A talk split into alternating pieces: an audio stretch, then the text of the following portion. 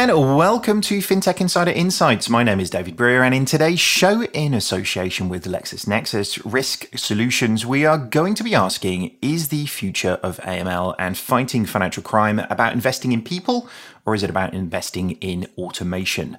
With the current climate of economic downturns, global conflict, and international sanctions, you would be right in thinking the job of fighting financial crime has never been tougher. But there are many people out there working hard to keep ahead of the baddies and keep your finances safe.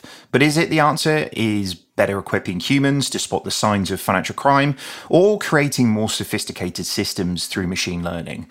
So, today's show, we've put together a panel of experts to discuss what the current landscape is today for fighting financial crime, what are the challenges, both internal and external, for financial services providers in this space, and can a orchestrated approach solve these challenges? We'll discuss all of this and more in today's show, but before this, a few quick brief messages, so don't go anywhere. So, we're going to go out on a limb here and assume that you're enjoying this podcast. We're also going to assume that you're a fintech nerd like us and that our podcasts, live events, video series, and documentaries keep you tapped into everything that's happening across fintech and connected to the fintech community. So if you're interested in creating content with us that informs and entertains, then you should chat to our media team and get in touch on sponsors at 11fs.com. Here at 11FS, we believe in explaining FS without the BS. That's why we created our 11FS Explore series. Weekly videos that break down a complicated financial services topic into something everyone can get their head around, such as on ramping, buy now, pay later, the cost of living, ESG, stablecoins, telematics insurance, and inclusive design. Search 11FS Explores on YouTube now.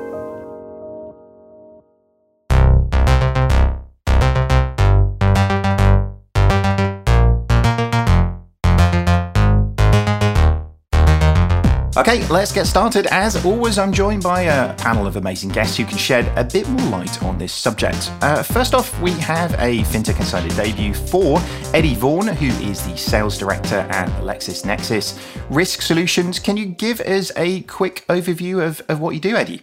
Hi, everyone. Great to be here. Uh, so, top level, LexisNexis Risk Solutions, we're a global data analytics company that provides data and technology services, predictive insights, and fraud prevention for a wide range of industries. And we use that power of data and advanced analytics to help our customers make better, timelier risk decisions while enhancing operational efficiency.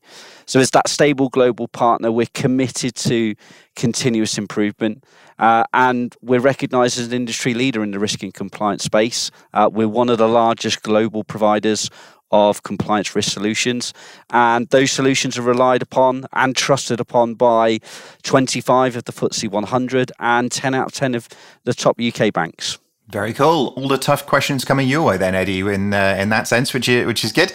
Uh, next up, we have uh, another debut for Dan Argent, who is the head of financial crime and money laundering reporting officer at GB Bank. Welcome to the show, Dan. How are you doing? Very good. Thanks for having me. No worries at all. Tell us a little bit more about GB Bank. So we are the, one of the UK's newest banks, having been granted our full license over the summer this year. We are a specialist lender, uh, so we deliver bespoke lending solutions to SMEs in the regions to drive economic growth, and we provide competitive saving products to retail individual customers. Very, very cool. Uh, and finally, oh, an absolutely warm welcome to Jess Cath, who is the head of financial crime project delivery at FinTrail. Uh, I mean, I, I, don't feel like it's a debut for you guys because FinTrail's been on the show a bunch of times before. But for for anybody who doesn't know what you guys do, uh, give them a little bit of a reminder. Absolutely, yeah, lovely to be back. We've been on a, a couple of times before. So, FinTrail is an anti-financial crime consultancy primarily working with fintechs, but also with traditional institutions, regtechs, loads of people in the regulated sphere. Um, so I head up the core consulting team, sort of delivering a whole range of projects to solve all the fin- anti-financial crime challenges. So yeah, really looking forward to the conversation today. Very cool. Welcome to the show. Uh, great to have you all on. Let's dive into the topic. Uh, maybe we start off by looking at really where we are today. How actually is fin crime going? You know, is the fight against it working in that sense? Um, who wants to sort of pitch in in that? If you had to summarize the current fight against financial crime in in, in one sentence, maybe Dan, do you want to do you want to get us going with that one? Is this working?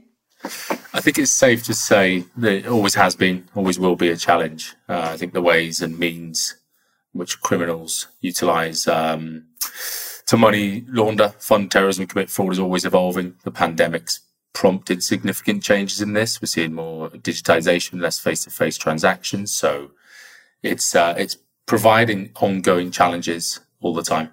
Yeah, I mean, uh, fraudsters pretty innovative, like you say, in that sense. So they're they're always going to be a couple of steps ahead in, in that way. But Eddie, what, how about you? What do you think? Uh, in in one sentence, is this working or not? Uh, I'm I'm not sure I can do it in one sentence. Let's maybe go for one paragraph. So I'm going to start and say yes, but, and there's always a but or or a however you know that fight against financial crime we all recognize is is ever evolving both in terms of risk. So that's essentially and to dan's point the modus operandi of how criminals operate as well as that ever changing regulatory landscape. And it's it's those changes in collaboration with our customers that are at the forefront of of how we design and implement and deliver those solutions to the market that enables those challenges to be met. And that's multifaceted. You know, we only now have to look at the whole range of predicate offences uh, from a regulation perspective that, that come in with anti money laundering. So there are huge challenges, but as an industry, um, we are certainly working towards that. I think one element maybe want to discuss later on is is is far better collaboration so information sharing between uh, regulated entities to combat financial crime risk that wasn't a sentence, was it? That was a paragraph. well, I mean, probably two. It could have been a long sentence, depending on your spelling and grammar, I guess, in that sense. But, but uh, Jess, what do you think? Uh, is this working? Are we are we making inroads? I mean, I can only agree with what's been said. Um, I mean, it keeps me in a job for starters because there's so much still to do. Uh, but yeah, ultimately, I I personally think a lot of the parts of the anti financial crime framework are slightly broken. And that does come down to not being able to information share and collaborate as much as we need to do. Um, and again, all the typologies are changing. Yesterday, we had the City of London Police come out with um, a whole awareness campaign around new investment scams and the huge increase we've got there. It's always changing, and we really need to make sure that we're on top of it. But not being able to collaborate and share information as much as we need to really means that we can't there's only a limit to, to what we can do within our own institution. So, Dan, you're limited compared to what the whole institution and the whole framework needs to be able to do. Yeah, and to that point, I guess you know this is never going to be done, right? There's, this is not a, a, war that we will, you know, stand victorious and win, and then it's done because the landscape is changing so so quickly. The the risks for for customers, the risks for organizations, are changing every day in that sense, isn't it? But I mean, one thing that um, I think you know many uh, sort of outlets have, uh, have sort of reported on before. This is not something that the the big banks are, are kind of taking lightly. And, and while big banks spending money on something doesn't necessarily mean that they're solving it, then you know reported 30 billion is being spent on AML regulation, with three quarters of that going on people and a quarter of it going on tech. I mean, clearly the big organizations are seeing this as a as a problem that they need to do something about, right? Eddie, I don't know if you want to jump in on that one. Yeah, a- a- absolutely. And I think you know framing that that that thirty billion um, around the challenge is is incredibly compelling. So we done a uh, at LexisNexis we done a study um, around the cutting the cost of AML compliance, and and you outlined some of those stats there. Uh, I think the key thing that that we're observing is is that spend in people versus technology justified? Um, I think that's a really strong discussion point and something topical that we have with our customers on a constant basis as to how they deliver that in terms of their internal strategies, be that people in technology. Um, we know everything is evolving at a rapid pace, but that agility and actually how much investment in people is too much versus what is the right investment of technology. That that's the key thing for us, really. Yeah, I think your your point on the right spend in that, uh, you know, back to my point a second ago, I've seen a lot of banks spend a lot of money, but it doesn't mean that they're spending it correctly to resolve the the issue in that way. You know, there's unnamed one bank uh, recently spending seven billion on their technology estate, uh, a big US bank. And it's like, it doesn't mean they're solving the problem. It just means they're spending a lot of money in that way. So, you know, how, how do you get down to that point of, well, really fundamentally understanding the problem, as you say, the the real challenges that they actually have, uh, and therefore resolving it. Because you know we we're talking about regulation, we're talking about structuring of data, we're talking about you know everyday fraud. Um, there's a lot of complexity in here for the big organizations, isn't there?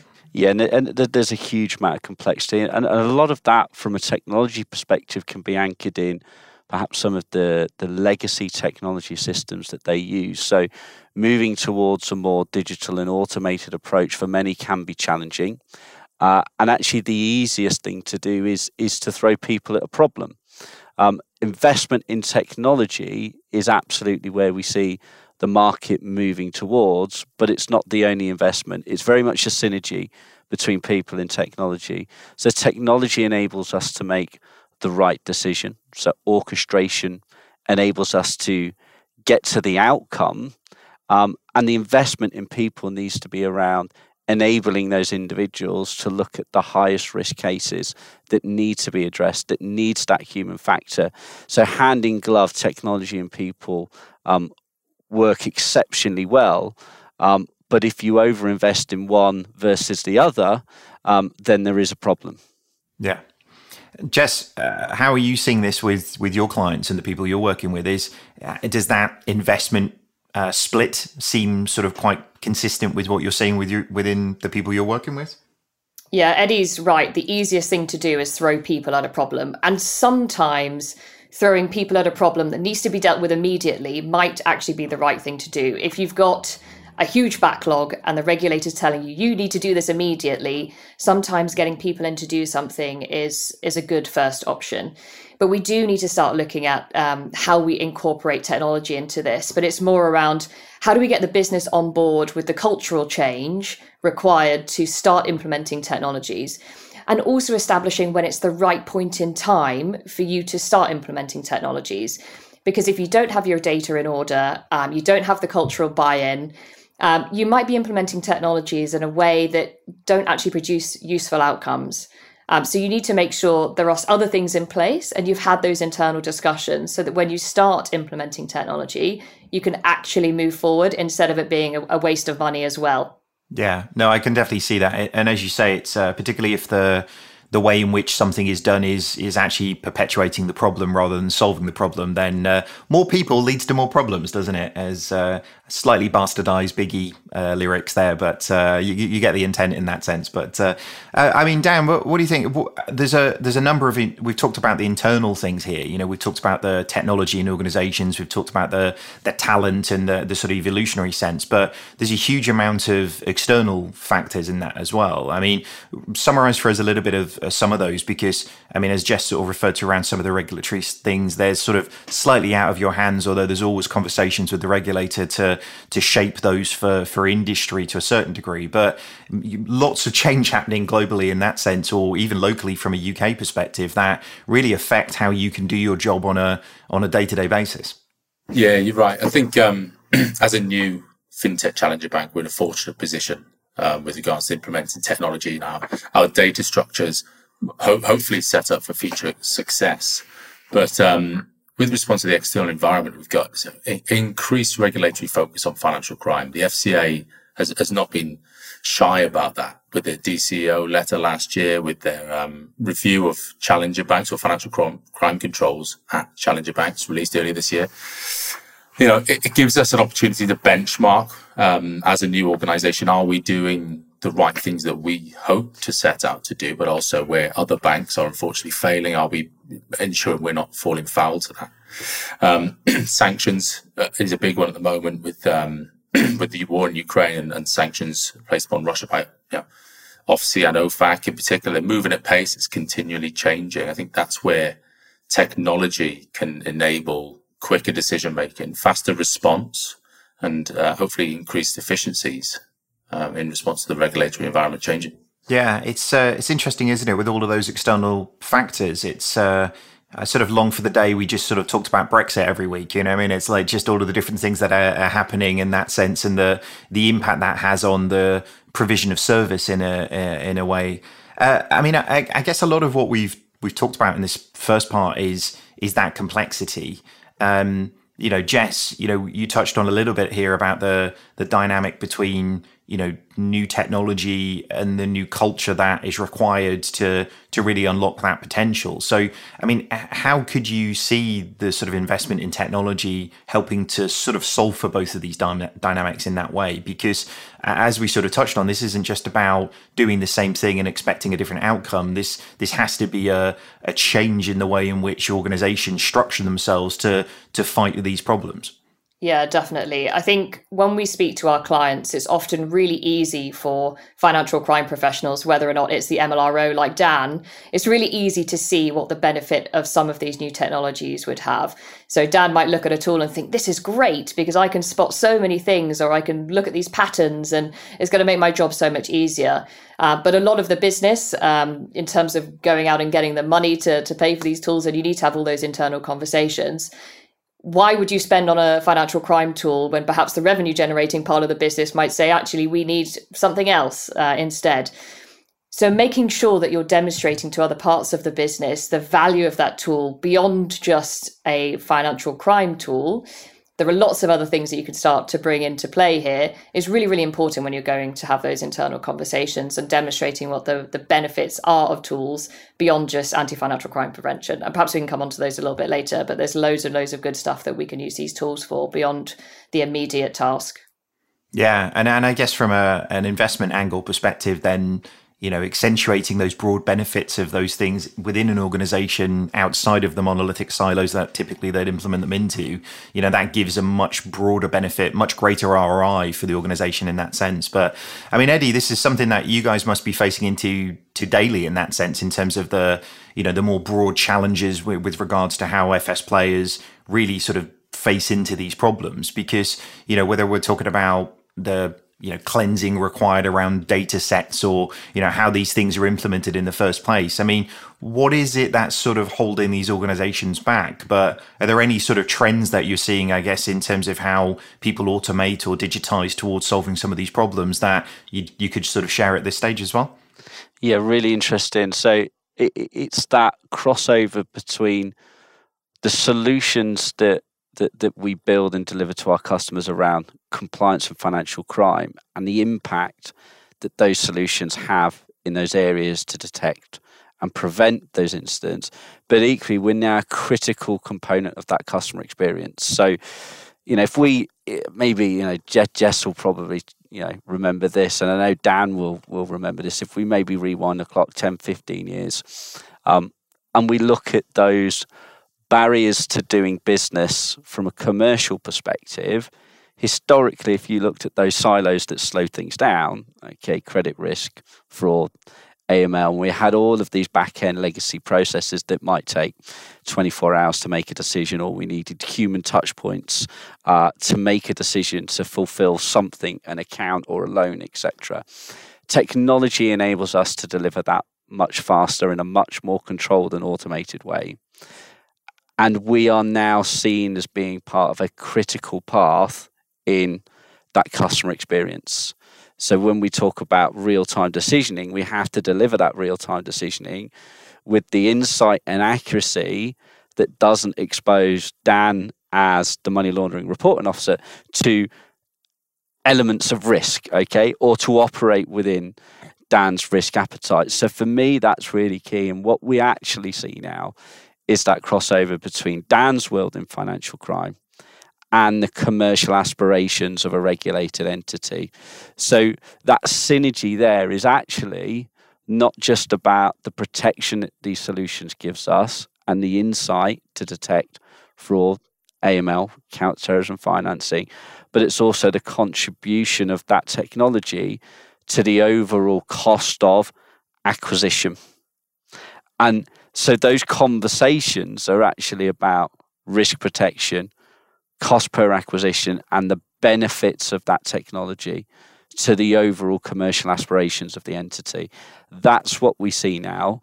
The challenge in how we deliver that historically has been really difficult to get to because we have all of these different legacy technologies doing different things and you try and put that overall cost of ownership together and you're going to fall off your chair trying to calculate it and you're probably never going to get to that point of figuring out how much does all of that cost. And if i put my old hat on maybe going back to, to when i worked in banking and i'm not going to say the chap's name um, but i had a cfo and he was always used to say to me eddie what is the total cost of compliance?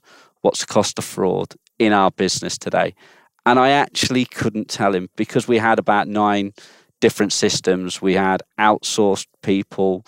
You know, we couldn't get to that point. And you know, one of the things that we've done with the RiskNarrative platform, which I think we're going to talk about in terms of orchestration and what orchestration is, as you know, as we get down this podcast, bringing all of those different processes together really enables us to get to that point. So it answers Dan's question around risk protection and the benefit that that's going to bring to him. But it also answers those questions that you know, our C-suite have around the overall cost of compliance. Yeah, it's it's interesting, isn't it? I know, arguably, you talk to any big bank and they look at a fintech and the thing that they really admire is their ability to do things in the way that they do things. It isn't about features or functionality. It's about the the cost of serve, the cost of ownership, the the ways in which they're structured, the ways in which they can make change happen. And so much of that is facilitated through having the right technology in place. You know, Dan, you sort of touched on this a little bit earlier on that actually you guys are a a newly born organization, you know, in, in the in the grand schemes of 400 year old companies that you're sort of competing with in that sense. So, you know, your your legacy is very different to their legacy in terms of the technology or the culture or the thinking. Um, you know, how much do you think that's an advantage for you guys in this sense? Because you're not having to sort of show people that you know more people or more spend is the probably not the the answer to these problems. You know there's a there's a diminishing returns to how many people you get involved in things of how good the communication is right? So do you think that is like a key advantage for you in this in this fight? Yeah absolutely. I think some of the points that eddie just um, mentioned are really critical to this. So it's not necessarily about persuading people to to divide their spend on technology or people equally or, or, or otherwise.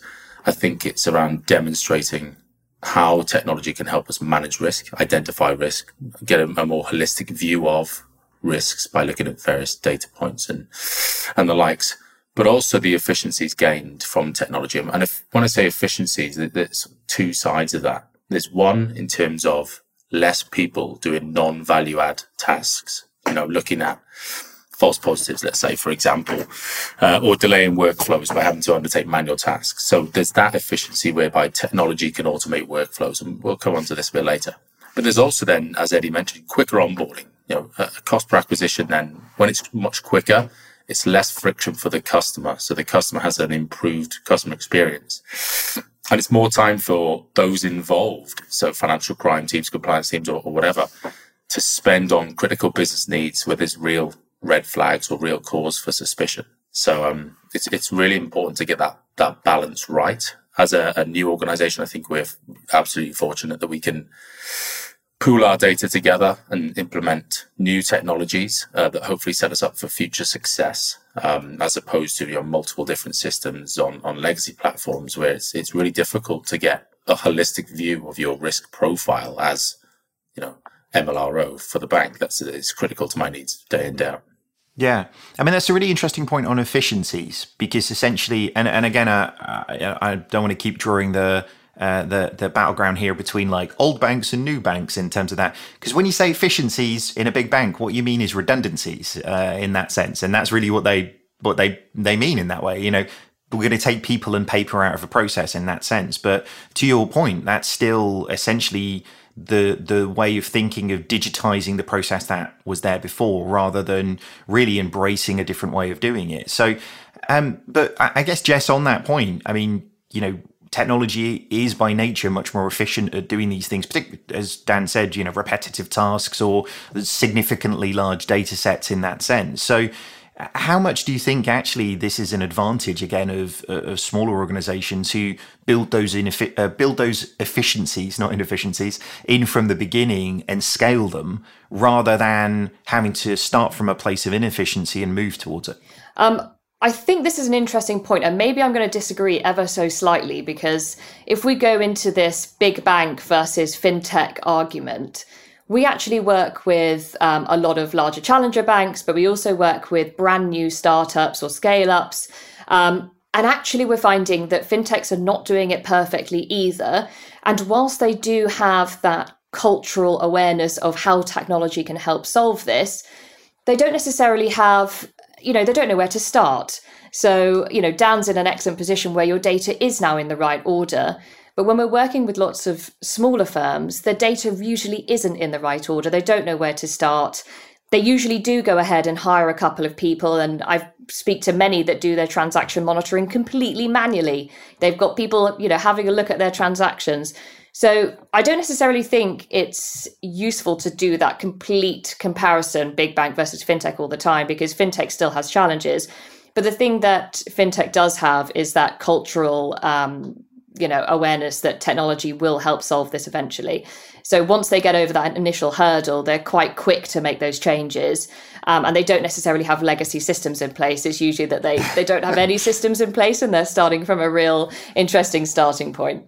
It's funny the uh, the the legacy systems in both might end up being people in that way, and uh, in, in, where the inefficiencies are, and and quite often that is really where most of the risk sits in uh, in many of these systems in that sense, I guess. But uh, Eddie, I guess is this shift towards, uh, and we've sort of all sort of, I think, violently agreeing on this, is that the shift towards the technology being a essentially an enabler and an enhancer for for people to to do jobs better in this sense. It, it kind of feels like the the career path sort of shifts a little bit in that sense. You know, the it has more broadly for for most things in financial services in terms of the understanding of technology being a major part in it. But but do you think the the sort of future career when it comes to what compliance officers, what people who work in this uh, this particular uh, part of FS, do you think that looks very different in the future because of this? I do. Uh, so I wrote a slightly controversial piece of content about I think it was about two years ago. And I think I'm trying to remember the title was it was around kids in compliance. When I mean kids in compliance, I mean kind of experience, right? And having that maturity and outlook to deal with some of these challenges that are complex and becoming ever more complex. And you can look at maturity in two ways. So, maturity around understanding risk, or is it maturity time served?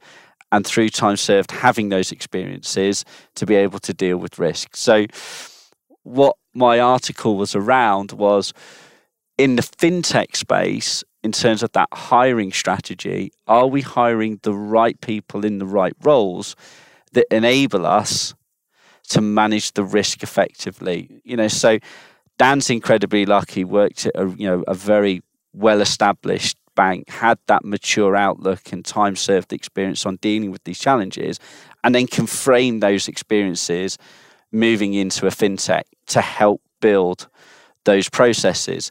So therefore, you know, Dan in his role is probably unlikely to get to need the skills and expertise of Fintrail.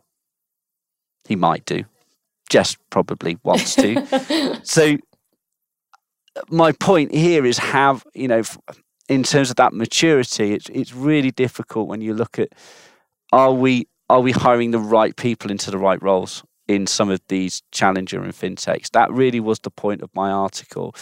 But I do think the profile of financial crime professionals is evolving and it has to be not necessarily being a technologist. Okay, so have to be able to code, absolutely not. But having an understanding of technology and how the technology infrastructure, architecture can help towards you building your systems and controls. So in old money, you know, how did how did a financial crime professional learn? Well, it was a book, right? And it was time bound experience. That's still important, but equally having that kind of technology element to how you operate is really, really important. Yeah, I think that's a super interesting way of framing it. There's there's no shortcut to experience in that sense. Uh, and therefore, if somebody's frame of reference is going to be the limiting factor based on the decisions or the approaches that are taken, then you're always going to end up doing the same thing that you did before and expecting a different outcome, right? Uh, and that's not a it's not a great place to be in that sense. But I mean, Jess, what, what do you think? I mean, it's an interesting one to you. Back to your point that actually the people in charge of these things negate the decisions and the directions. But to your point a second ago, just because you're new doesn't mean you're going to get that right, right? Yeah, definitely. Um, some of the smaller clients that we work with, we've seen MLROs with two years' experience, um, which when you're trying to make those kind of decisions and you've got that risk uh, assessment, you need to you need to make sure you've got that experience to deploy when you're making those assessments. That two years' experience is is really not enough. Um, but I think what's really really interesting here is if you look at the market, the recruitment market in this space, the jobs that are really hot are the people that have a combination of data and financial crime. So I wished I'd have learned to code. I w- maybe I will one day. I'll go back and learn how to code. Um, but at the moment, if you've got that combination of some kind of financial crime um, experience, whether or not that's in building transaction monitoring, uh, screening, or anything like that, and then combine it with your data knowledge, that is the hot recruitment area at the moment. Yeah, it's fascinating. I think it's um, it's not even knowing, and to Eddie's point as well, it's not even knowing um, the intricacies of it or being able to do it yourself. My my background, I'm a software engineer and a hardware engineer, but my CTO will laugh at me based on the level of my experience in comparison to his. Really, what it gives you is an appreciation of the art of the possible. Uh, and actually, I think what that uh, kind of gives you is a, an appreciation for what other people can do and, and how they can help you. But equally, with the bad guy side of things, actually, what the art of the potential is from from their point as well. So, right, we're going to have a quick break here and hear from our sponsors, but we'll be back very shortly to hear how can a orchestrated approach begin to solve some of these challenges and others as well. Fraud and financial crime pose a constant risk to business. But counting on multiple data and solution vendors to help reduce customer risk can result in a lack of agility to adapt and grow your business. Using automation and machine learning, LexisNexis RiskNarrative is a smart, configurable customer lifecycle management platform. Seamlessly reduce risk throughout your entire customer journey with simple integration and no need for coding. Find out more at risk.lexisnexis.co.uk. All right, let's get back into it. First of all, uh, so we're going to talk a little bit about orchestration and what that sort of means in the context of, of, of this discussion. But maybe, Eddie, can we start with you? Uh, can you define orchestration for us? Yeah, absolutely. So I think orchestration is a term that's bandied about quite a lot, but what does it really mean? So for us at LexisNexis Risk Solutions, it's about unification. So joining together of multiple processes into one technology layer. And in our case, for risk and compliance, that happens to be, you know, our leading product, the RiskNarrative platform. Through that, that enables our customers to make intelligent led decisions based on outcomes. So there's a key difference between workflow and orchestration. So orchestration at its most basic level is around creating customer flows based upon X or Y happening. That for me is what we call an intelligent orchestration. That intelligent orchestration drives efficiencies, both through automation and enables a seamless customer experience, or gives us the ability through orchestration to interact with that customer at the appropriate point based upon a range of risk factors. That's that's interesting. And actually just on that that orchestration part, how much of that is down to sort of integration as well, because you're you're talking about the the orchestration of a workflow, but the integration of all of the different elements within that as well, right? This isn't just a, a simple process. We're talking about those multiple areas of the business that are being contained. So really it's putting some some structure around all of the different chaotic parts of, of an organization that deal with this, right? Yeah, absolutely. And we touched on it um, before the break as well, where we talked about um, that skills and profile and experience of the ideal new age, you know, AML professional, that technology experience, um, as well as that domain experience. You know, those skills are actually really rare. Um, so, so the opportunity for us is to create technologies that enable our customers in one single environment, our orchestration platform, to be able to easily configure that approach. So, bringing those different silos of data and insight and services together in a really easy to use technology platform so we can take away that dependency on necessarily having a deep technology mindset. But equally, our platform enables us to create uh, in a no code environment all of those different processes really easily. Very cool. Uh, Dan, what's your experience been with this? It's been really positive, uh, a refreshing change, I would say. Uh, being able to use technology to um, achieve, where possible, our regulatory obligations, but also, I'd say more importantly, in line with our specific risk appetite. So, what I mean by that is design various onboarding journeys configure strategies and the likes of you know what checks are done when in the customer journey which data sources are used and how i can tailor those to my specific risk appetite. And then off the back of that automate let's say workflows. So if it's within a system and it's, it's reaching out to a customer as eddie described at that point in time where we just need something additional from them to help them get through the onboarding process as efficiently and as quickly as possible um, or even just sending the, the, you know a platform to send the right sort of alerts to the right teams, so that when we look end to end, the right people are looking at the right level of information at the point in time which is needed, and and then once that's done, the system handles the rest of the workflow for us. And I guess um, back to the point we were talking about earlier on in terms of uh, external internal forces, there's a lot of crazy things happening in the world right now, and being able to respond to that uh, reasonably quickly in terms of changes to those workflows or the fundamentals of actually how that happens. I mean, having worked in a big bank myself before, the processes to update those things was um, was not not quite what you would want it to be in uh, in the the sense of being able to react to it quickly. But how does that help in that sense in terms of being able to update across the the workflows of those things? Yeah, I mean, it's all about amending our risk appetite and looking at the data sources available to us. So if we take for the likes of you know, sanction screening or screening for PEPs, we have an ability to use one or more data sources or potentially you know, lots of data sources and overlay our risk appetite decision making matrix into the, the orchestration platform so that we can react in a dynamic sense for any changes to the external environment, but also internally if we want to add, say, a new, a new sanction or a new list, let's say, or a new automated workflow upon identification of a potential sanction of different levels of investigation.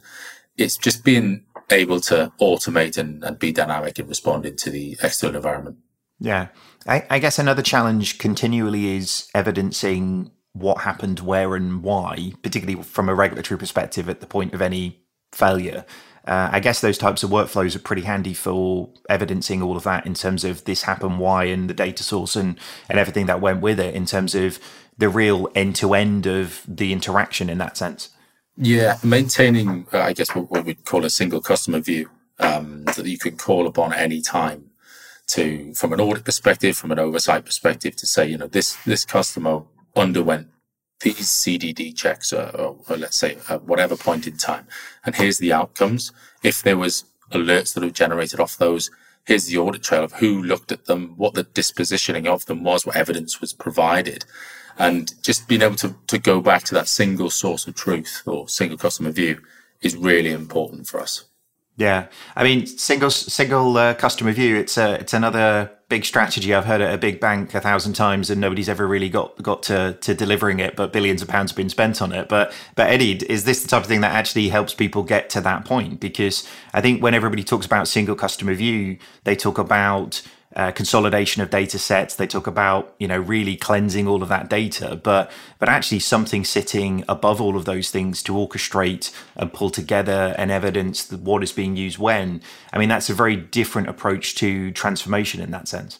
Yeah, I mean, how do you define a single customer view? So how wide do you need your single customer view? And we, you know, certainly at LexisNexis Risk Solutions, you know, we can view it through a number of lenses. But if we think about our orchestration technology, what we're creating in our platform is not the entire single customer view, it is the single customer view for risk and financial crime.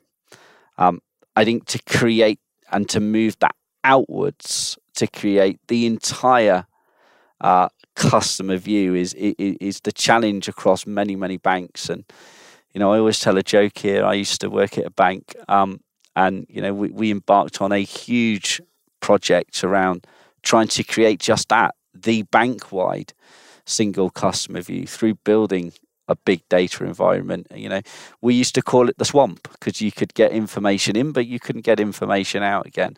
Um, so it is a huge challenge, and and where we focus on um, at LexisNexis Risk Solutions is that single customer view from a financial crime and compliance perspective.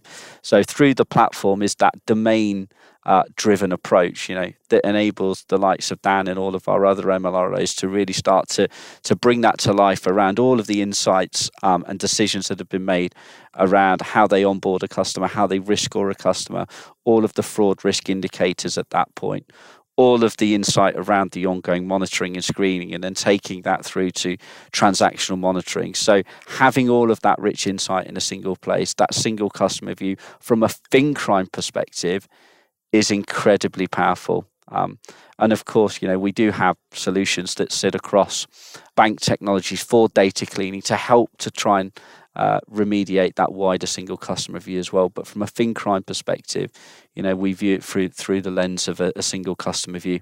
Yeah, I mean, at that point, as you say, for you know, fin crime or otherwise, then actually the benefit you can have from that in terms of the way in which you serve the customer is is pretty different in that sense. But uh, I, I mean, we're we're going to rapidly run out of time here, guys. I think there's probably a thousand other directions we could sort of take this conversation, but maybe it's worth a, a bit of a look forward in terms of uh, what is it that we're like, let's not get into U- Ukraine or Russian sanctions or COVID, whatever the next version of that is, that's going to be sort of jumping on us. But when it comes to uh, everything that we see from a, a, financial crime and compliance perspective, where, where do you really see the future going? What do you want the future to be? And Jess, I mean, that's a that's a big scary topic you can kind of run on for the next twenty minutes, I imagine. But give us the short version. What, where do you think we're going to get to from an industry perspective? Is it is it the the balancing out from a technology perspective and a, and a human perspective? Is it something beyond that? Uh, where do you think we're going to get to? I mean, I don't think it's even worth talking about 10, 20 years in the future because who knows what the criminals will be doing then. Um, but in the kind of immediate term, what we're going to be looking at in the future is, as Dan had mentioned a number of times, it's this dynamic risk assessment. So being able to immediately respond to changing risks and changing threats. So instead of waiting, I know, a year down the line when you have a look at your customer and realize, oh wait, they were a you know a sanctioned hit nine months ago. We're not going to be in that environment at all. And the regulators have absolutely no appetite to to let you do that. It's really responding dynamically to risks as they happen and making sure as well when you deploy your technologies to do these in a dynamic way, it's not just deploying a technology and thinking, yep, I've done it, it's all under control. It's also being able to demonstrate that you understand that technology, you can challenge it, you can test it, and you've assured it as well. So, do you know what your technology is doing? So, two things yes, risk dynamically risk assessing and making sure that you're doing that in a very rapid way, but also making sure you're in control of what your technology is doing. Very cool. Completely agree. Dan, what do you think? Um, what would the ideal future look like? Uh, it's a blend of um, technology enabling automation with the right skills and, and the right people to oversee that. And then thereafter, sort of fine tune your rules, um, focus on those value add activities, spend the time in investigating the real red flags. Very good. Eddie, what do you think? I said Jess and Dan absolutely nailed it. Um, for me, I think we're seeing a real move towards um, acknowledgement that orchestration and orchestration technologies enables the right customer outcomes.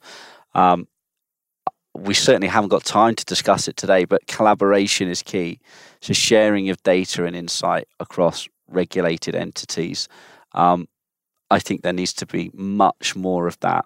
Um, you know, we're kind of leading the way at Lexis in that, um, particularly around our, our, our, digital intelligence network, um, billions of devices that uh, our customers can gain insight on. That's you know unique in how we do that. But from a more granular level, around more AML focused activities, I think there's much more to be done around collaboration and information sharing. Very cool. Completely agree as well. So I guess it comes back to what we were talking about at the top of the show. I mean, is AML and, and, and fin crime going to be solved by investing in people or automation? Uh, who, Jess, do you want to kind of give us the answer to that question? I don't think it will ever be solved, I'm afraid. Um, but it, it, it's a good first step to make sure that we are automating. We've got the right technology to spot things as they happen.